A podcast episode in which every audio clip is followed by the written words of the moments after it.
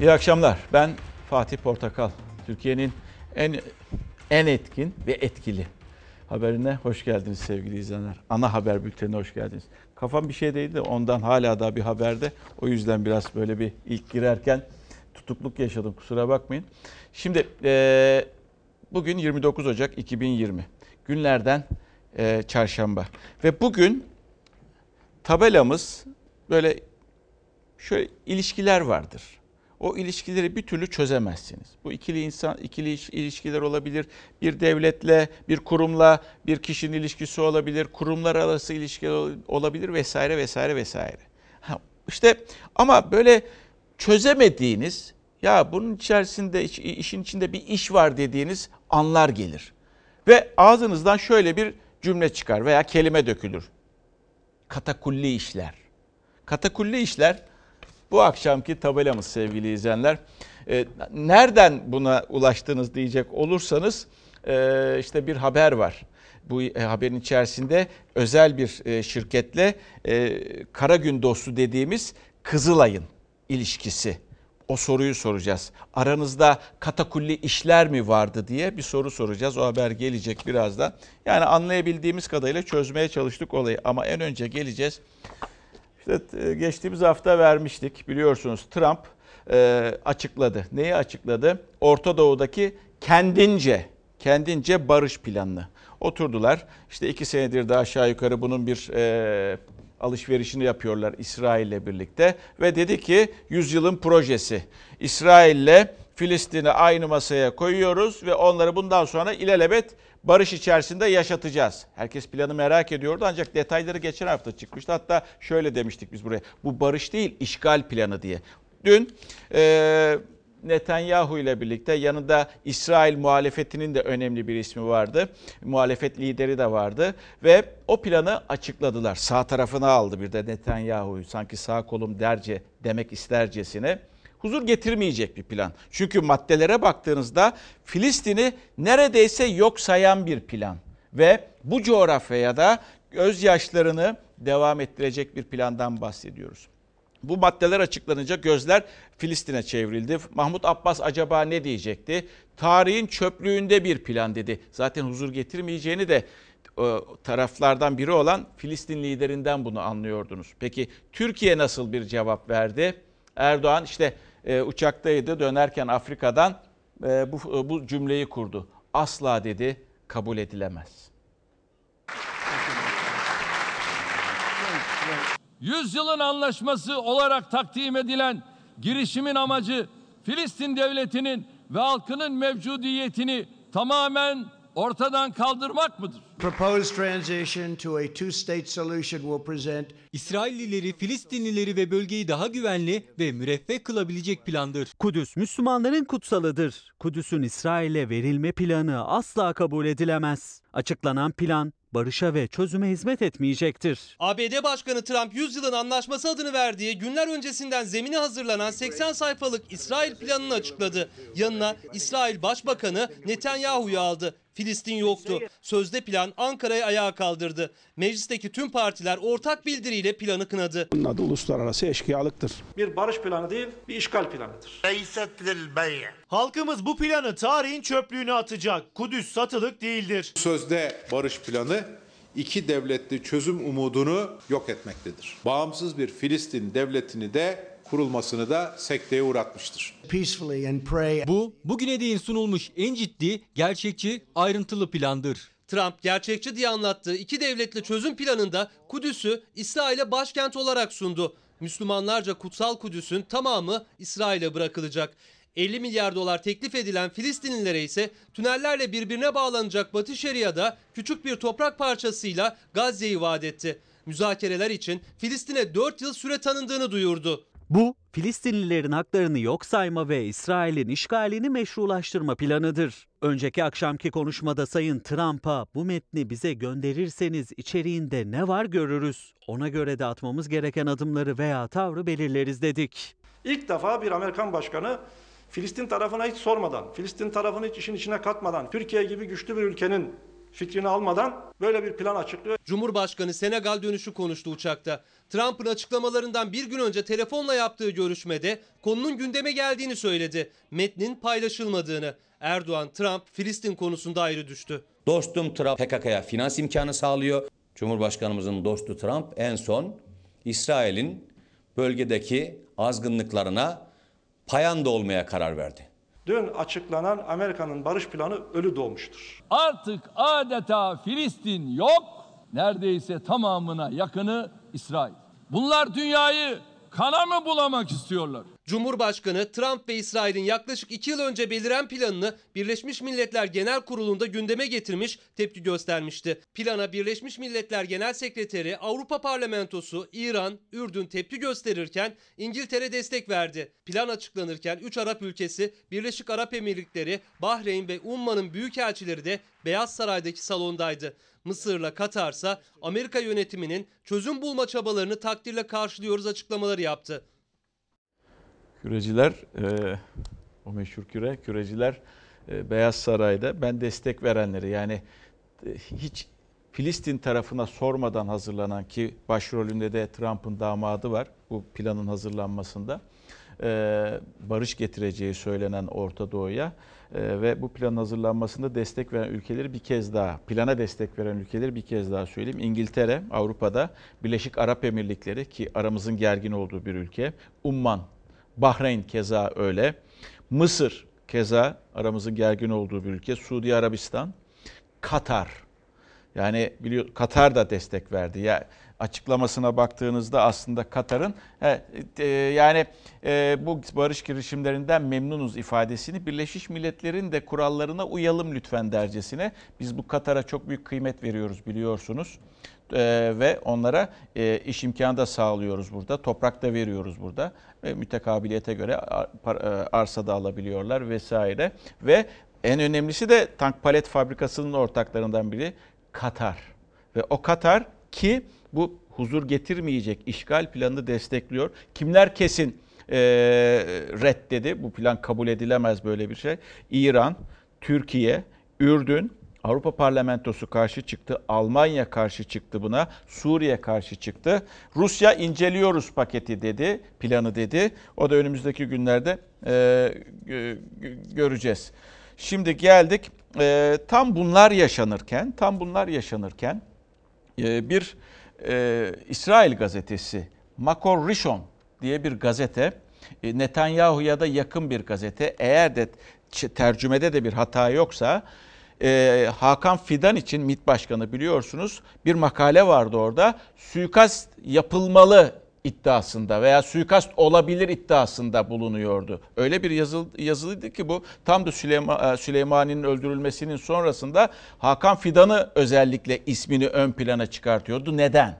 Niçin? Ne alaka diye e, durup dururken tam da planın e, e, kamuoyuna duyurulduğu günlerde, bugünlerde paylaşılmıştı. Neden sorusunu soruyordunuz. Tabii bu soru e, Cumhurbaşkanı'na da soruldu. Yani böyle böyle bir gazetede böyle bir iddia var. Yani Hakan Fidan'ın ismi geçiyor. Neden geçiyor diye imalı konuştu orada. Aslında İsrail'e karşı bir eleştiri vardı. Ha bir de ana muhalefetin bir e, cümlesi var. O da önemli. Kimse resmi devlet görevlilerini tehdit edemez. Bu yazıda Sayın Fidan'a yönelik üstü kapalı tehditler savruluyor. İsrail medyası da istihbarat başkanımız için böyle güzel şeyler yazıyorsa doğru istikametteyiz. Hayırlı olsun. Bu Sayın Erdoğan'ın söylediği gibi demek ki doğru yoldayız diyerek geçiştirilecek bir hususta değildir. Bu yaklaşımı şiddetle reddediyoruz. Cumhurbaşkanı imalı bir dille İsrail medyasını hedef aldı. Muhalefet geçiştirilemez diye Erdoğan'ı. İsrail'de yayın yapan Makor Rison gazetesi MİT Başkanı Hakan Fidan'ı hedef gösteren bir makale yayınladı. Şimdi Kasım Süleymani yerin 3 arşın altında yattığına göre onun ikizi olan Türk İstihbarat Servisi Başkanı Hakan Fidan'ın komplolarına odaklanma zamanı geldi. kabul etmemiz mümkün değil. Sayın e, Altay'ın MİT Başkanı ile alakalı göstermiş olduğu hassasiyetine teşekkür ediyorum. Sayın Erdoğan ben bundan muhatap olmam diyor ama hedef gösterme ve hakaretle ilgili yürütme organından yüksek refleks beklemek millet adına hakkımızdır. Yazının kaleme alındığı Makor Rison gazetesi İsrail'de Başbakan Netanyahu'ya yakınlığıyla biliniyor. Yazıda Irak'ta ABD saldırısında öldürülen İran Devrim Muhafızları Ordusu'na bağlı Kudüs Gücü Komutanı Kasım Süleyman'ın öldürülmesi hatırlatılarak MİT Başkanı Fidan'ın adı kullanılarak ima yapıldı. Tehditler savruldu. Fidan için Süleymani'nin ikiz ifadesi kullanıldı. Eğer biz İsrail medyasına göre hareket belirleyeceksek vay halimize. Böylesine bir safsatayı kabullenmemiz mümkün değildir. Gazete Süleymani ile Fidan'ın birbirine çok benzediğini ve her ikisinin de Irak'la Suriye'de ülkeleri adına vekalet savaşları yürüttüğünü öne sürdü. Hem makalede yazılanlara hem de tehditlere Cumhurbaşkanı Erdoğan demek ki doğru istikametteyiz yanıtını verirken muhalefet öfkeliydi. Türkiye Cumhuriyeti'nin resmi bir devlet görevlisini kimse tehdit edemez. Kimsenin haddi değildir. Dışişleri Bakanı Çavuşoğlu da tıpkı Erdoğan gibi demek ki iyi yoldayız ifadesini kullandı. Türkiye oyunları bozuyor ya da açığa çıkartıyor. Osmanlı döneminde olduğu gibi dedi. Şimdi e, İsrail ile ilişkiler bu şekilde. Barış planı ardından bir gazetenin MİT müsteşarının ismini zikretmesi. Burada Suudi Arabistan, Ürdün e, veya başka bir ülkenin vesaire başka bir ülkenin isim vermiyor başka bir ülkenin e, istihbarat e, başkanının ismi zikredilmiyor.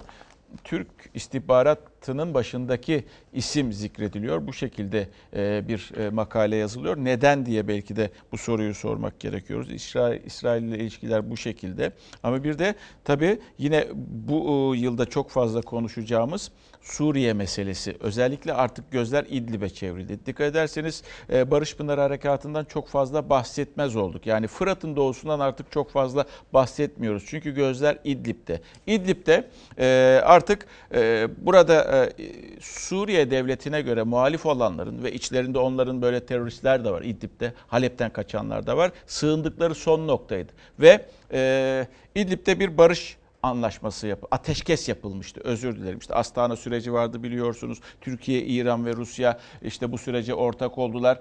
Ne var ki artık o süreç işlemiyor.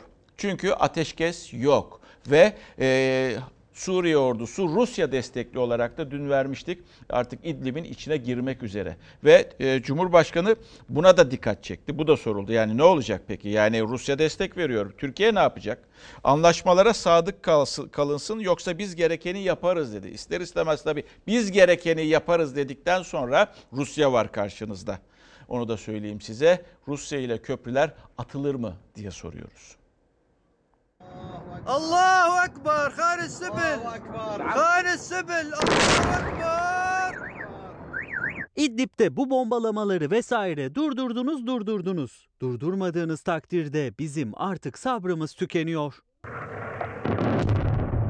Cumhurbaşkanı Erdoğan, Esad güçlerinin Rusya destekli İdlib operasyonuna karşı çıktı. Bombardımanın durmaması halinde gerekenin yapılacağını söyledi hedefinde sözlerini tutmayan Rusya vardı. Bu konuda eğer biz birbirimize sadık ortaklar isek Rusya da tavrını belli edecek. Ya Suriye ile olan süreci farklı yürütecek ya da Türkiye ile olan süreci farklı yürütecek. Bunun başka yolu yok. Suriye'de Esad güçlerinin İdlib'e yönelik kuşatması hız kazandı. Rusya'nın havadan destek verdiği rejim güçleri Astana Anlaşması'nı hiçe saydı. Stratejik önem taşıyan Marat el Numan'ın kontrolünü ele geçirdi. Halep ile Şam arasında ulaşımı sağlayan M5 karayolu üzerinde bulunan kenti duman kapladı. Allahu Ekber, Haris Sibil. Haris Sibil, Allahu Ekber. Rejim güçlerinin ilerleyişi üzerine Cumhurbaşkanı Recep Tayyip Erdoğan Senegal ziyareti dönüşü uçakta konuştu. Esad'a destek çıkan Kremlin yönetiminin anlaşmalara uymasını istedi. Rusya ile gerek Soçi gerek Astana'da bazı görüşmeler anlaşmalar oldu. Rusya'nın sadık kalması halinde biz de aynı sadakatle yola devam ederiz. Şu an itibariyle maalesef Rusya Astana'ya da Soçi'ye de sadık değil. Türkiye'nin sabrının tükendiğine dikkat çeken Erdoğan, Rusya'nın teröristlere karşı savaşıyoruz sözlerine de yanıt verdi. Kim terörist? Kendi toprağını savunanlar mı terörist? Bunlar direnişçi. Şu anda bunlara sorarsan Türkiye'deki yaklaşık 4 milyon Suriyeli de terörist. İdlib'e yönelik saldırılar Türkiye sınırına göçü hızlandırdı. 250 bin kişinin daha sınıra dayanması meclisin de gündemine geldi. Muhalefet iktidarın Suriye politikasına ses yükseltti. İdlib'de ateşkes lafta kalmış. Aldanan yine ne yazık ki Ankara olmuştur. Türkiye'nin İdlib'den gelmesi beklenen 2 milyon yeni sığınmacıyı kabul etmesi mümkün değildir. Türkiye sabırlı bir ülke sevgili izleyenler. Tabii şu cümlelere bakıyorsunuz aslında. Yani ateşkes zaten uzun bir zamandır yoktu. Varmış gibi davranıyordu taraflar. Ve e, Cumhurbaşkanı sözü de Rusya'da tavrını belli edecek. E, bu konuda eğer biz birbirimize sadık ortaklar isek Rusya'da tavrını belli edecek diye e, bir e, blöf mü dersiniz artık, rest mi dersiniz? Bunun sonrasında Rusya'dan gelecek açıklama önemli. Yani İdlib'de yarın ne olacağını hiç kimse bilemiyor. Veya bir hafta sonra neler yaşanabileceğini kimse bilmiyor. Çok konuşacağımız konu yine Suriye e, meselesi e, bu yılda, bugünlerde ve önümüzdeki e, günlerde. Şimdi bir vatandaşımız katakulli işler bu akşamki tabela. Enteresan bir tabela. Birazdan o haber gelecek. Kızılay, Kızılay üzerinden yapılan bir bağış. Yani tuhaf bir bağış. Sorularımız olacak tabii orada. Ama işte oradan esinlendik bu katakulli işlere. Katakulli işler katakulli işler bitmiyor. Ya neymiş bunlar böyle katakulli işler diye yazmış Emel Hanım. Birazdan zaten o haber geldiğinde de e, anlayacaksınız ne olduğunu. Geldik şimdi e, FETÖ'nün siyasi ayağı çok tartışılıyor. Ve bunu özellikle de gündemde tutulmasını isteyen kişi bana göre MHP lideri Devlet Bahçeli. Devlet Bahçeli, Devlet Bahçeli bunu unutturmadığı için hep tartışılıyor. Gündeme getiriyor, çekiliyor. Ana muhalefette bu sefer iktidar partisi. Sonra unutuluyor. Tekrar Devlet Bahçeli geliyor. Ya bu işin bir siyasi ayağı var diyor. Tekrar ana muhalefetle e, iktidar partisi bunu tartışmaya başlıyorlar. Bu sefer bu kez de e, bir zamanlar Ergenekon kumpaslarından e, mağdur olmuş bir isimdi. İlker Başbuğ biliyorsunuz Türkiye'nin 26. Genelkurmay Başkanıydı ve tutuklandı ve cezaevine konuldu kendisi. Terör örgütü elebaşı olmaktan dolayı. O tarihi sözünü de unutamazsınız. Eskiden Çağlayan'daydı adliye binası Beşiktaş'ta özür Beşiktaş'taydı. Beşiktaş'ta adliye binasına girmeden bu ülkenin 26. Cum, e, Genelkurmay Başkanı'na terör örgütü e, üyeliğinden diye cümlesi de vardı hatırlayacaksınız. E, Haber Global'deydi. Orada soruları cevapladı. Bir kanun teklifinin, bir kanundan bahsetti. Daha sonra da o kanun zaten e, yasalaştı. Kanun teklifi de elimde. 7 Ocak 2009 yılında. Yani 7 Ocak 2009 yılında e, neyle ilgili olduğunu söyleyecek olursanız e, askerlikten emekli olanlar ve askerlikle de ilişkisi olacaklar eğer olursa ileride onların yargılanmasına yönelik askeri mahkemelerden alalım sivil mahkemelere verelim diye hazırlanan ek maddesiyle de hazırlanan bir e, bir e, kanun teklifiydi. Kanun teklifini getiren isteyen e, AK Parti'ydi. Ve onu hazırlayan da milletvekilleriydi. Yani AKP'li vekillerdi. Şimdi geldik bu bir 7 Ocak 2009 yılında hazırlanmış bir kanun teklifiydi. Daha sonra da kanunlaştı. Bakın bu kanun teklifine atfen şöyle diyor İlker Paşa. Kanun teklifini kim hazırladıysa, kim hazırladıysa tamamen FETÖ ile ilgili diyor. Şimdi görelim. Kanun teklifinin altında Cumhur, e, şimdi Cumhurbaşkanı olan, o dönem Başbakan olan Recep Tayyip Erdoğan Başbakan sıfatıyla kanun teklifinin altına imzasını atıyor. He, ondan sonra da ek maddeyi hazırlayanlar da, ek maddeyi hazırlayanlar da Bekir Bozdağ, Ahmet Aydın ve Mustafa Elitaş. İkisi biri Ahmet Bey o zamanlar düz milletvekili, diğeri iktidar partisi AKP'nin grup başkan vekilleri. 26 Haziran 2009 bir yasa değişikliği torba yasalar kapsamında meclise gündemine getiriliyor. Kanun teklifini kim hazırladı? Tamamen FETÖ'nün direktifiyle, emriyle ben hazırlandığı düşündüğüm. Siyaset FETÖ'nün siyasi ayağını tartışırken FETÖ kumpasıyla 2 yıldan fazla cezaevinde yatan eski Genelkurmay Başkanı İlker Başbuğ 2009 yılında meclise getirilen bir kanun teklifini işaret etti. Kimlerin getirdiğini araştırın diyerek imalı bir çıkış yaptı. Askeri şahıslar özel yetkili mahkemelerde yargılanacak. Sivil şahıslar her halükarda sivil mahkemelerde yargılanır.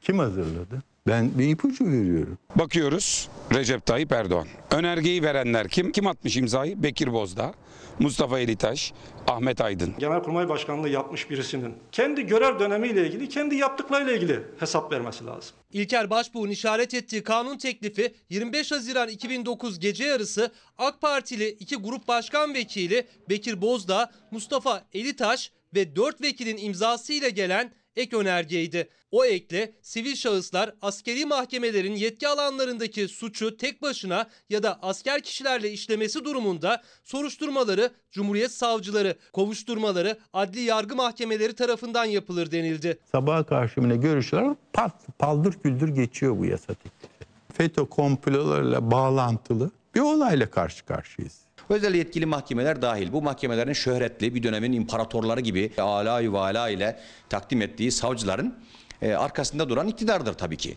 Bir askeri yetkilinin yapmaması gereken son derece çirkin bir açıklama. Başbu FETÖ komplosuydu dedi o teklif için. AK Parti sözcüsü Ömer Çelik ise demokrasiden nasibini almamış diyerek Başbuğ'un açıklamaları sonrasında eski Genelkurmay Başkanı'nı sert sözlerle hedef aldı. Emrinde olduğu bir hükümetle ilgili böyle konuşması demokrasiden nasibini almadığını gösteren bir şey. Recep Tayyip Erdoğan imzalı bir kanun tasarısına bir ek yapılacaksa onun bilgisi onayı olmadan olmaz. Sayın Başbuğ'un söyledikleri doğru. Son olarak yapılan bütün yargılamalarda askerleri askeri mahkemeler yargılar. FETÖ'nün siyasi yapılanmasına yönelik Haber Global'e açıklama yapan İlker Başbuğ'un sözleri siyaseti de konuşturdu. Muhalefet Başbuğ'a destek çıkarken AK Parti cephesi tepkiliydi. FETÖ'nün siyasi ayağını arayanlar FETÖ'yü etkili ve yetkili konuma getirirken atamaları kim yaptı diye bakarlarsa bu imzayı görürler. Devlet adamı bulunduğu dönemle ilgili eleştiri ortaya koyarken aynayı önce kendisine tutacak, ondan sonra çevreyle ilgili konuşacak. Böyle bir yasa teklifi silahlı kuvvetlerle ilgili ise Milli Savunma Bakanlığı'nın bilgisi olması lazım. Genelkurmay Başkanlığı'nın da bilgisi olması lazım. İlker Başbuğ'un açıklamaları sonrası FETÖ'nün siyasi ayağı tartışması daha da alevlendi. Gerçekten Ömer Çelik'in durumu da kolay değil. Yani onun durumu da zor. O durumda olmak istemezdi. Bir şekilde savunmaya çalışıyor artık. Yani bize bildiğimiz şey yani FETÖ'nün siyasi ediyorlar ya bildiğimiz şeyi tartıştırıyorlar ya. Ben aslında buna biraz da böyle acıyarak gülümsüyorum. Ha, ben en azından kafam benim net. Onda bir sıkıntım yok. Şimdi cümle çok enteresan. Bakın şöyle diyor İlker Başbuğ. 26 Haziran 2009 bir yasa değişikliği meclis gündemine getiriliyor. Ardından bu milletvekilleri de e, e, değişiklik ek, e, ek madde getiriyorlar ve e, soruyor İlker Paşa kim hazırladı? Bu tamamen FETÖ'nün emriyle hazırlandığını düşünüyorum. Şimdi Sayın Elitaş'ın, Sayın Aydın ve Sayın Bozdağ zan altındasınız. Şu an için zan altındasınız. Çünkü sizi FETÖ'cü olmakla itham ediyor. Geçmişteki sözlerinizi biliyoruz ama her neyse sizin buna bir yanıt vermeniz gerekiyor. Bugünden tezi yok. Susam, susamazsınız yani. Böyle bir hakkınız da yok. Siyasi ayak eğer ortaya çıkacaksa. Ve geçtiğimiz günlerde Mustafa Elitaş'la yine partiler arasında Mehmet Metiner arasında tartışma vardı. Kayseri üzerinden. Kayseri e, Pensilvanya benzetmesi yapılmıştı. Daha çok değil birkaç gün öncesinde susma hakkınız yok.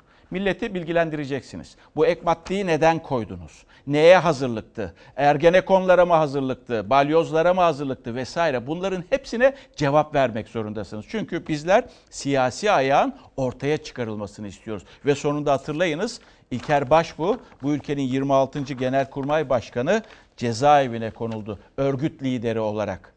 FET ve FETÖ'cü generallerin de önü açıldı. Birçok insan da cezaevinde hayatını kaybetti. Ömer Bey de çıkmış orada diyor ki konuşmaya hakkı yok, demokrasiden nasibini almamış vesaire gibi cümleler de kuruyor. Tabii zor bir durum, sözcü olmak da zor bir durum. Şimdi geldik, neye gidiyoruz? Buraya gelelim. İşte bakın az önce açılışta vardı ya e, böyle bir tekledim. Kafamın kafamda olan haber buydu e, takıldığım bazı noktalar vardı. Notları da tam buraya not alıyordum. O yüzden ve o kadar ek maddeyi enteresan bir şekilde yedirmişler ki inanamazsınız. Bir bakıyorsunuz asker olmayan kişilerden diye başlıyor ama orada bir veya koymuş. Veya'nın sonrasında da asker kişilerle iştirak halinde işlemesi durumunda diye böyle profesyonelce de yazılmış bir e, kanun maddesiydi. Kabul edildi, yürürlükte kaldı. Ondan sonra da neler yaşandığını hepimiz aslında biliyoruz. Katakulli işler mi diye soruyorsunuz dedim ya. Yani işte e, bütün e, adı geçenlerin Mustafa Elitaş'ın, Bekir Bozdağ'ın, Ahmet Aydın orada başka milletvekilleri de var ama bilinenler bunlardı. Yarından tez yok aydınlatmaları gerekiyor. Arzu ederlerse mikrofonumuzu onlara da göndeririz. Onlara da cevap hakkı tabii ki tanırız. Geldik Ha şimdi depreme bakacağız. Yine e, geri planda kaldı. Maalesef ülkedeki ve dünyadaki gelişmelerden dolayı bir süredir bir e, deprem e, şokunu yaşıyoruz. İşte e, Marmara'da oldu, Elazığ'da oldu, Batı'da oluyor, Ankara'da oluyor, Marmaris'te oldu, Akdeniz'de ve önemli bir isim jeofizik mühendisi Haluk Eydoğan dünyanın başka başka yerlerinde olmaya başladı. Onu da görüyorsunuz. Türkiye için de şu uyarıda bulundu. Evet, deprem zaten bir doğa olayı ve şu an için deprem fırtınası altındayız dedi.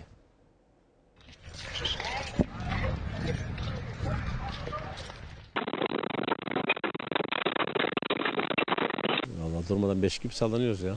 22 Ocak'ta 5.4 ile başlayan bir deprem fırtınası var. Peş peşe gelen depremler Türkiye'yi korkuttu. Elazığ depreminden sonra Manisa ve çevresindeki deprem fırtınasıyla Türkiye o gerçekle bir kez daha yüzleşti. Dünyadan da deprem haberleri geldi. Küba, Yunanistan açıkları, Şili ve Arnavutluk sallandı. Herkesin aklında tek bir soru oldu. Depremler birbiriyle bağlantılı mı? Bu ilişkiyi doğrudan kuramıyoruz. Yani o tür e, konularda çalışanlar var ama farklı yerlerde, birbirinden uzak yerlerdeki e, fayların depremlerin birbirini etkilemesi biraz e, biraz epey tartışmalı bir konu. 6,8'lik Elazığ depreminden kısa süre önce güneybatıda başlamıştı deprem fırtınası. Tam Manisalıların korkusu azalıyordu ki deprem yeniden kendini hissettirdi. Kırkağaç'ta 5,1, Akhisar'da 4,5 ardından 4,3 büyüklüğünde depremler yaşandı. Birçok artçı sarsıntı üst üste geldi. Bölgede bazı e, kırıklar, faylar var. Onlar birbirine birbirini kesiyor. Bu fayların birbirini kestiği noktalarda e, fırtına şeklinde depremler olabiliyor. Yemek yemedik korkudan zaten akşam. Akhisar ve Kırkağaç geceyi ayakta geçirdi. Bazı evler hasar aldı. Can kaybı olmaması teselli oldu ama pek çok kişi korkudan geceyi dışarıda geçirdi. Bir çadır vardı. Beş komşu bir çadırda kaldık hepimiz. Çoluk çocuk içindeyiz. Biraz çatlaklar var.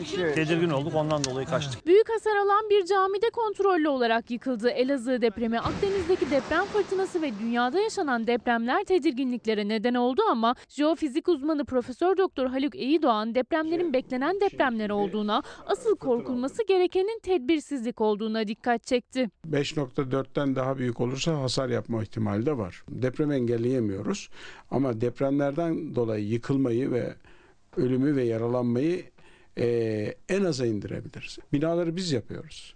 Yani bizim hatalarımız sonucu deprem, binalar yıkılıyor. Dolayısıyla deprem olacak, e, yani yağmur yağacak, kar yağacak, fırtına olacak, tayfun olacak. Biz bunları biliyoruz. Yapılaşmalara dikkat edeceğiz. Arka arkaya gelecek şimdi deprem haberleri. Hele bir haber var ki e, yapılan doğru dürüst bir inşaatla yapılamayan bir inşaat arasındaki fark ve tedbirin ne olduğunu anlayacaksınız. Deprem değil maalesef e, ihmal veya yapılamayan uygun ölçülerde yapılamayan binalar e, hayatımızı karartıyor, öldürüyor. Sözünün de tam e, kanıtlayan bir haber olacak. Deprem vergisi de her depremde böyle yüksek büyüklükte deprem olunca, büyük deprem olunca e, hemen gündeme gelir deprem vergisi. Ve işte biliyorsunuz 99 e, depreminden sonra konuldu. 2000'den itibaren de hayatımızda oldu. Bir sefere mahsustu ama güzel bir fon, sıcak para. E, hükümetler için gerek e, koalisyon hükümeti için gerek bugünkü hükümet için iyi bir fon yaratma gereğiydi. Çünkü bizim hükümetlerimizin her zaman paraya ihtiyacı, sıcak paraya ihtiyacı oluyor. O fon da öyle bir şeydi. E, tabii yine deprem oldu. Elazığ depremi. 41 vatandaşımızı kaybettik ve Muhalefet yine deprem vergilerini hatırlattı. Ne oldu o paralara dedi. Birkaç gündür konuşuluyordu. Ben Erdoğan ne diyecek diye merak ediyordum. Uçakta o soru da sorulmuş kendisine. Bunun da cevabını verdi. Bay Kemal'e bu tür şeyleri hesabını vermeye zamanımız yok dedi. Ama dün konuşmayan isim biliyorsunuz Naci Ağbal böyle yapmıştı. Bugün uzun uzun anlatmaya çalıştı. Bu milletten topladığın 34 milyar dolarlık deprem vergisini nereye harcadın arkadaş? Yatıyor kalkıyor o parayı nereye bu parayı nereye harcadınız? Harcanması gereken yere harcadık. Bay Kemal'e bu tür şeylerin hesabını vermeye zamanımız yok. Elazığ'da ne yaptın? Bu millet bu binaların altında kalıp ölmesin diye sen ne yaptın? Türkiye ard arda yaşanan depremlerle sallanırken muhalefet ısrarla 99 yılından beri toplanan deprem vergilerini soruyor iktidara. Cumhurbaşkanı Erdoğan sert bir dille cevap verdi muhalefete. Hedefinde en çok da CHP lideri vardı. O da Kılıçdaroğlu neden Elazığ'a gitmedi diye sordu. Acaba kendisi oraya gitti mi? Gitmedi. Şimdi buradan sonra herhalde gider. Ben söylüyorum ya niye gitmedi? Bu ciğer meselesi, ruh meselesi ondan. Bunda öyle bir ruh yok. Orada insanlar yıkılmış apartmanların altından insanları kurtarmaya çalışıyor. Koca koca heyetler resmi geçit yapıyor o bölgede. Genel başkanımız da bölgeye gidecektir. Biz onu sormuyoruz. Benim paramla ne yaptın? Bu çok haklı bir taleptir. Bu talebe karşı savunma mekanizması geliştirmek yerine ifade edecekleri şey şudur. Topladığımız vergileri şuralara harcadık. Elazığ'da bu olay oldu. Anında müdahale ettik. Bu personeli nasıl aldık? 20 yılda 72 milyar liradan daha fazla para toplandı. Peki ne oldu derseniz bu paralara? Geçmiş dönemde bir bakanın biri şuursuzca bir cevap verdi. Dedi ki biz düble yollarda bunu kullandık. Bir gün önce soruları yanıtsız bırakan Cumhurbaşkanlığı Strateji ve Bütçe Başkanı eski Maliye Bakanı Naci Ağbal ne kadar toplandığını, ne kadar harcama yapıldığını rakamsal olarak söylemedi. Ama bu kez uzun uzun anlattı deprem vergisinin nereye harcandığını. Muhalefet ikna olmadı. Şunu rahatlıkla söyleyebilirim. Gönül rahatlığıyla. Toplarken de dikkat topluyoruz. Harcarken de dikkat harcıyoruz. Alnımız açık. Kalem kalem çıkacaksınız. Şuraya, şuraya, şuraya, şuraya harcadım diye açıklayacaksınız. Oturup da kalem kalem bunlar şudur budur dememe bile gerek yok. Toplanan vergilerin çok daha fazlası deprem konusundaki çalışmalar için harcanmıştır. Maalesef bu paraların büyük bir kısmı deprem için kullanılmadı. Muhalefet olası bir depremde Elazığ'daki acı tekrarlanmasın diye deprem vergisinin peşinde. İktidarsa tedbir alındı, her şey yolunda mesajı verdi bir kez daha. Vatandaşlarımızın konutlarının yenilenmesi için gerekli finansal destekleri, finansal mekanizmaları oluşturmanız lazım. Tüm bunları niye anlatıyorum biliyor musunuz? Çünkü bu anlattıklarımın hepsini AK Parti şu 17 yılda yaptı. Şimdi Naci Ağbal'ın son cümlesine dikkat ettiniz. Vatandaşlarımızın binalarının yenilenmesi için de e, bu deprem vergilerinin harcandığını ifade ediyor kendisi. Oralara da paraların gittiğini harcıyor. Demek ki pülümürü görmemişler. Veya pülümürlü kimileri afet konutlarında kalan, geçmişte olan depremlerden sonra yapılan e, bir de adı üstünde afet konutlarında kalan vatandaşların taleplerini dikkate almamışlar demek. Öznur Aslan pülümürdeydi. Ve bu haberin Naci Bey'in iyi izlemesini rica ediyorum kendilerinden. Çünkü bu insanlar ölümü bekliyorlar. Afet evleri olarak geçmişte yapılan bu evlerin hali şu anda bu şekilde. Dersen ki bana ya Fatih bir de bunun videosu var mı izlettirin. Buyurun. Buyurun. Yere düşünce bina sallanıyor. Buyurun. Kolonur bak işte baktılar yani kazdılar dedi ağır hasarlı demir yok çimento ya yoktur. Duvarın sıvası kağıt gibi dokunmak yeterli oluyor. Rahat uyuyabiliyor musunuz? Yok. Uyuyamıyorum. Terk edildi kaderimize. Oturdukları evler deprem konutları ama en çok da onlar korkuyor depremden. Çünkü evlerinin her yerinde çatlaklar, yarıklar var. Her depremde yetkililer geliyor, inceliyor ama iddiaya göre ödenek çıkmadığı için ölüme terk ediliyorlar. Defalarca buraya Vali Bey'i getirdim. Çevre Şehircilik Müdürünü getirdim. İlacil Afet Müdürünü getirdim. Bu bloklara gelip bakmayan sadece Cumhurbaşkanı gelmedi. Memurlar gelip bakıyorlar, bir şeyler yazıyor, çiziyor, tekrar çıkıp gidiyor. İşte böyle deprem olunca danger yeniden gündeme geliyor. Bir daha geliyorlar ama kimse bir şey yapmıyor. 1989 yılında hak sahiplerine teslim edilen deprem konutları 92 yılındaki ilk depremde ağır hasar aldı. O gün bugündür de her depremde Tunceli Pülümür'de yaşayanların gözleri bu binalara çevriliyor. Çünkü Pülümürlüler en çok da depremin bu deprem konutlarını yıkmasından korkuyor. Geliyorlar gidiyorlar, geliyorlar gidiyorlar. Kaç deprem gördünüz? Bu dördüncü deprem. Pülümür'de 70 daireden oluşan bu konutların hepsinde aynı manzara var. Yıkıldı yıkılacak. Burada yaşayanların çoğu ölüm korkusuyla birer birer çekip gitti. Ama kira ödemeye gücü olmayanlar çürük duvarların içinde korkularıyla baş başa kaldı. Buradaki bütün binalar hepsi makyajlı. Elazığ'a vuran deprem buraya da aynısı vurursa Taş taş üstünde kalmaz. Öldükten sonra mı kıymetimiz, kıymetimiz bilinecek? Kolonlar hep birbirine ayrılmış. Bak bak bak bu buradan başlıyor. Bak tam şuraya kadar hep alçıyla kapatmış. Sadece makyaj yapmışım. Burada oturanlar çaresizlikten oturuyor. İşte garibanlar da mecbur kalıyor. Hep yeni yapmışım. Boya. Bir misafir gelse diyor sen nasıl burada oturuyorsun? Evlerde yaşayanlar hiç değilse evleri temiz, güzel görünsün diye tüm çatlakları alçıyla sıvayla kapatıp boyadılar. Ama apartmanların her katında tehlike buradayım diyor. Çevre ve Şehircilik İl Müdürlüğü'nden gelen yetkililer de inceledi binayı. O sitede oturanları rahatlatmaya çalıştılar. Kolonların sağlam olduğunu savundular. Şu anda kolon ve kirişlere baktığımızda gözlemsel olarak baktığımızda herhangi bir sıkıntıyı görmedik. Herhangi bir deformasyon görmedik. Ama, duvarlar? genellikle de evet duvarlarda bayağı var. Bundan sonraki depremde oluşabilecek şeyde duvarların göçme durumu var, devrilme durumu olabilir tabii. Ama iddiaya göre yıllardır ödenek yok denilerek bir adım atılmadı. Tedirginlik o nedenle devam ediyor. Buradan gelip yazıp çizip gidip Tunceli'ye Tunceli'den soruyoruz. Diyor ki ödenek gelmiyor. Bu insanlar ölmesin. Deprem bunları öldürmesin. Yani bu binaları öldürmesin onları. Bu insanların yaşama hakkı var. Ödenek yok. Peki deprem vergileri nerede? Vatandaş öyle diyor. Ödenek yok diyor. Deprem vergilerini soruyoruz. Burada olması gerekir. En azından biz bu aksaklıkları ekrana getiriyoruz.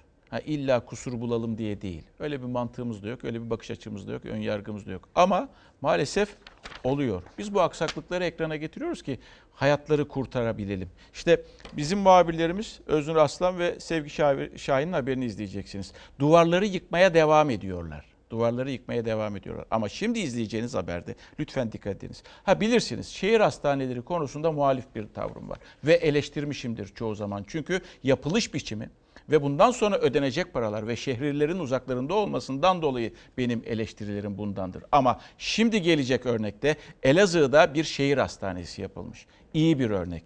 Ve şehir hastanesi o yaşanan depremde hiçbir zarar görmedi. Çünkü dimdik ayakta öyle kanuna göre, öyle imar yasasına göre, inşaat yasasına göre ve ileri teknoloji kullanılarak yapılmış gibi bu şehir hastanesi tedbir böyle alınır. Ve aslanlar gibi ayakta duran bir hastaneden, inşaattan bahsediyor ediyoruz. İnsanı öldürmüyor, insanı aslında koruyor. Ha kötü örnek nerede diyeceksiniz? Kötü örnekse İstanbul'da, Çapa'da ayakta durması zor bir hastane binası.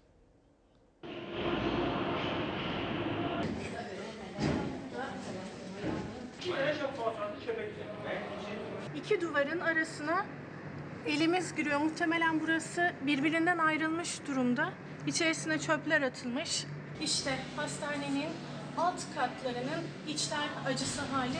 Duvarın bu tarafından, ön yüzünden arka yüzünü görüyorsunuz. Betonlar artık parçalanmış durumda. Her gün yüzlerce hastanın girip çıktı. Öğrencilerin eğitim gördüğü İstanbul Üniversitesi Tıp Fakültesinin son hali bu. 5,8'lik İstanbul depreminden sonra öğrencilerin de eylemleriyle fakültelerin bir kısmı taşındı ama kadın doğum, yeni doğan, kalp damar başta olmak üzere birçok bölümün bulunduğu 12 katlı bu binada hem eğitim hem hasta muayenesi hem de ameliyatlar devam ediyor. Hastalar binada çalışan sağlık personeli çok endişeli. Duvarlarda yarıklar oluşmuş durumda. Zaten sıvıları dökülüyor. Oysa yeni yönetmeliğe göre hastane ve okul gibi kritik yerlerde artık bu sismik izolatörler kullanılmak zorunda. Son örneği Elazığ'da Fethi Sekin Şehir Hastanesi'nde kullanılan sismik izolatörler kamu binalarında depremden korunmak için tek çare. 6,8'lik deprem bu binada izolatörler sayesinde 3 büyüklüğünde hissedildi ve tek hasar almadı bina. Her kolona inşaat sırasında yerleştirilmişti. Sismik izolatör e, dediğimiz parçalar aslında her binaya uygulanabilirler ama maliyetleri çok yüksek. 5 bin 10 bin dolar adet gibi fiyatları var. Elazığ'da 200'ün üzerinde okul var ve Allah'a şükür e, sadece e, valiliğimizin tespiti çer- çerçevesinde yıkacağımız 10 okul var. Okul, hastane gibi kamu binalarının olası bir depremde ayakta kalması çok önemli. Ancak İstanbul'da özellikle hastanelerde durum hiç de iç açıcı değil. Monoblok binası burası. İşte binanın duvarındaki çatlakları görüyorsunuz. Duvar rutubet içerisinde yine paslı demirler ortaya çıkmış durumda. Bu katın hemen sol tarafında öğrenci yemekhanesi var. Ayrıca bu binanın üst tarafında da yine tıp öğrencileri eğitim görüyor. Bizim şu an burada can güvenliğimiz yok. Öğrenciler, hastalar, hasta yakınları, çalışanlar bunların hepsi var. Hastanenin kadın doğum ve yeni doğan yoğun bakım ünitesinin bulunduğu alan burası. İşte kirişlerdeki çatlakları dışarıdan bakıp görmeniz mümkün işte o çatlaklar. Hastanenin içerisindeki işte bu karton piyer tavanların hali de ortada dökülmüş vaziyette. Yine buradan aşağıya sular da akıyor. Yatan hastam var. Camdan baktığım zaman bayağı bir çatlama falan duvarlarda var. Yani neredeyse betonlar hatta ayrılmışlar yani. Hastalar da sağlık personeli de tehlikenin farkında ve yaşadıkları tedirginliğin bir an önce bitmesini istiyorlar. Biz raporları istedik bireysel olarak işte sendikalar aracılığıyla. Fakat bu rapor sonuçları aylar geçmesine rağmen hiçbirimize gelmedi. Hani vergi? Vergiyi sormak gerekiyor yani deprem vergisi. Pülümür'de görmediniz. İstanbul'un göbeğindeki bu hastaneyi de görmüyorsunuz. Çapayı da. Okullar var onları da görmüyorsunuz. Hani vergi nerede? Ve ardından da İçişleri Bakanı önceki 2-3 gün önce de şu açıklamayı yapıyor. Senaryolar üzerinde ciddi çalışıyoruz. Ciddi çalışılsa zaten bu görüntüler olmaz. Sevgi Şahin ve e, Çağlar Güner'in birlikte yapmış olduğu bu haberde 12 katlı Çapafık Tıp Fakültesi Hastanesi'nden bu görüntüler olmaz. Ciddi çalışıyoruz sözü bence o an için söylenmiş bir sözdü. Eğer ciddi çalışılıyorsa, çalışılsaydı eğer, mesela işte e, Esenyurt var ve Esenyurt'ta dere yatağında yerleşim var. Bu maket değil bu hepsi ev, apartman, yüksek katlı apartmanlar ve dere yol kenarında, E5 kenarında apartmanlar. En önemlisi dere yatağında yerleşim yerleri.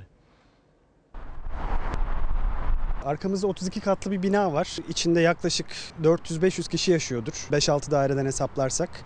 Ee, bu bina göçtüğünde 400-500 kişinin enkaz altında kalmış olabileceğinden bahsediyoruz. Neredeyse bir mahallenin e, komple yıkılması ve enkaz altında bir sürü insanın kalmasına eşdeğer ve biz burada sadece bir binadan bahsediyoruz. İşte beklenen İstanbul depreminin korkutan gerçeği. Tek bir binanın yıkılmasıyla bile yaşanacak facianın boyutu bu. İnşaat Mühendisleri Odası Yönetim Kurulu üyesi İnşaat ve Geoteknik Mühendisi Özgün Gündoğdu'ya göre daha fazla sayıda kurtarma ekibi ve ekipmanı gerekecek. Enkaz altında kalanların sağ çıkabilmesi için hayati önem taşıyan 72 saatlik sürede böyle bir durumda aşılacak. 4-5 katlı bir binada bir ekip çalıştığını düşünürsek 10 kişiden oluşan bir ekip. Burada yaklaşık 10 katı bir ekibe ihtiyacımız var. Ve biliyorsunuz 72 saatimiz var kritik. 72 saatte biz yine de bu binanın tamamını kaldıramayız ve kurtaramayız buradaki insanları. Sadece bir kısmına ulaşabiliriz. İstanbul'da 7,5'luk bir deprem bekliyoruz. Depremin senaryosunu ciddi bir şekilde çalışıyoruz. İçişleri Bakanı henüz açıklamadı ama uzmanlara göre senaryolardan biri bu. Dere yatağına yapılan çok katlı binaların yıkılma riski ve sonrası. Mesela şu an bulunduğumuz bölgede, e, şu bölgede burada Harami Dere olarak geçer. Bir deremiz var. Hemen yanında burada 30 katlı, 35 katlı binalarımız var. Neden dere yatağına 35 katlı bina yapıyoruz? En iyi ihtimalde e, bu binalar hasar alacak ve içindeki insanlar çıkacaklar. Ama bundan sonra bu binaların çoğu oturulmaz hale gelecek. En kötü ihtimal binaların hepsi yıkılabilir. İstanbul'da mevcut duruma bakıldığında bina yaşı olarak en genç ilçelerden biri Esenyurt. Ancak deprem açısından en riskli bölgelerin başında geliyor. Binalar her ne kadar yeni olsa da Esenyurt'un zemini kötü. Yapılaşmanın az ve kontrollü ilerlemesi gerekirken işte sadece son birkaç yılda Esenyurt'ta oluşan beton manzarası. Ana yolları da ara yolları da karşılıklı yüksek katlı binalar ve rezidanslarla dolu ve o binaların kendisi sağlam olsa da zemin yapısı deprem riski taşıyan bir ilçe Esenyurt. İlçenin nüfusu da 1 milyona yakın. Burada gelen deprem dalgası zemin özelliği nedeniyle 2-3 kata kadar büyüyebiliyor. 7,5 büyüklüğünde bir depremi ben burada oturduğum zeminden dolayı daha fazla mı hissediyorum? Aynen öyle. İlçe eğimli zemin yapısı nedeniyle heyelan riski de taşıyor. Olası bir depremin heyelanı tetikleme ihtimali yüksek. Bu da daha büyük hasar ve yıkım demek. Esenyurt yüksek yapıların yeri değil. Ama biz bunları yaptık. Eğer binamızı sağlam yapmışsak e, bunda çok sıkıntı yok. Yani e, bu bina depreme dayanacaktır. Ama biz bundan da emin değiliz. Ve geldik final haberine sevgili izleyenler. Şimdi bir kuruluş, özel bir kuruluş. Başkent Gaz Ankara'da. Çok basit şekilde anlatacağım. Parası var. Diyor ki bu para diye düşünün bunu. Gidiyor Kızılay'a. Karagün dostu Kızılay'a. Başında da Kerem Kınık diye bir kişi var. Genel başkan kendisi. Biliyorsunuz deprem sonrasında mesaj atmıştı. Bağış istemişti vatandaştan. Şimdi geldi Başkent Gaz Kızılay'ın kapısını çalıyor. Diyor ki bende 8 milyon dolar var. Çok güzel diyor Kızılay. Ama diyor bunun sen sadece 75 milyon dolarını al. 75 bin özür dilerim 75 bin dolarını al Kızılay olarak. E peki 7 milyon 925 milyon 7 milyon 925 bin dolar ne olacak? Diyor ki bu başkent gaz yetkilileri. Bu parayı diyor kalanı 7 milyon 900 küsür bin lirayı Ensar Vakfı'na ver. Kızılay'ın hayır demesi gerekir. Ben çantacı mıyım arkadaş? Ben senin çantacı mıyım? Git kendin yap. Hayır diyor. Tamam diyor Kızılay. Ben alıyorum. 75'ini kendim alıyorum ve diğerini de Ensar'a vereceğim benim üstümden. Peki bu neden yapılır? Katakulli işler mi diye soruyoruz. Valla benim aklım biraz vergiye takıldı. Başkent Doğalgaz Kızılay'a diyor ki ben sana 8 milyon dolar para verdim. Ensar Vakfı ile işbirliği yaparak yurt yapın diyor. Bu ne kepazelik ya? Midem bulanıyor. Kızılay Başkanı Kızılay'ın başına gelmiş bir doğal felakettir. Bırak. Onlar yapsınlar. Niye Kızılay vasıtasıyla oluyor? İddialarla uğraşırsak bir günde saçma sapan belli olduğu belli olan bin tane iddia çıkıyor. Özel bir şirket Başkent Gaz tarafından Kızılay'a 8 milyon dolarlık bugünün rayiciyle 48 milyon lira bağışladı. Bağışın ufak bir kısmının Kızılay'da kalıp büyük bir bölümünün Ensar Vakfı'na gitmesi siyasetin muhalefet kanadını ayağa kaldırdı. İktidar iddia dedi ama o bağışın hem belgesi ortaya çıktı hem de Kızılay bağış trafiğini doğruladı. Hem de yurdunda çok kötü şeyler olmuş bir vakfın yeni bir yurt yapması için birilerinin paravan olarak kullandığı bir kuruma dönüştürülmüş. Bu kısmı çok üzücü. Daha evvelinde bu tarz para harcama stratejileri FETÖ'cüler lehine de yapılırdı. Para kazananlar FETÖ'cülerin yurtlarına, FETÖ'cülerin okullarına para aktarırlardı. Bunu da hükümete şirin görünmek için yaparlardı. 2013 yılında özelleştirilerek satışı yapılan Başkent Gaz'ın 27 Aralık 2017 tarihinde Türk Kızılay'ına 8 milyon dolarlık şartlı bağış yaptığı ortaya çıktı. Ortalık karıştı. Çünkü 8 milyon doların yalnızca 75 bin dolarının Kızılay'ın faaliyetlerinde kullanılması, geriye kalan 7 milyon 925 bin dolarınsa Türk Kızılay'ıyla Ensar Vakfı arasında yapılacak protokolle yurt inşaatında kullanılması şartı yazılıydı. Bu yöntemle para aktarması skandal. Neden bu kadar kulağınızı elinizin tersiyle gösteriyorsunuz? Bu ne?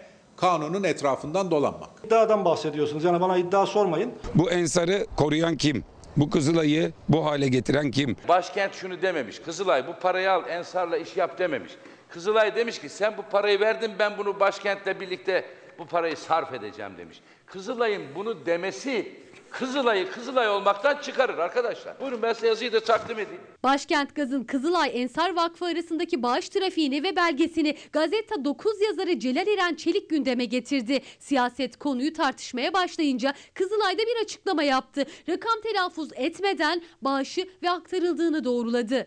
Kızılay'a bazı bağışlar bazı faaliyetlerde kullanılmak şartıyla yapılmaktadır. Söz konusu firmada Kızılay'a bağışta bulunmuş ve şart olarak öğrenci yurdu yapılmak üzere habere konu olan vakfa aktarılmasını istemiştir. Bu yaraya merhem mi oluyor yoksa iktidara yandaş yetiştirebilmek için mekanizma haline mi geliyor? Kızılay'ı burada Ensar Vakfı'na bağış yapmak için bir paravan olarak kullanıyorlar. Çünkü Kızılay'a bağış yapmanın şirketler açısından, vergi mevzuatı açısından avantajları var.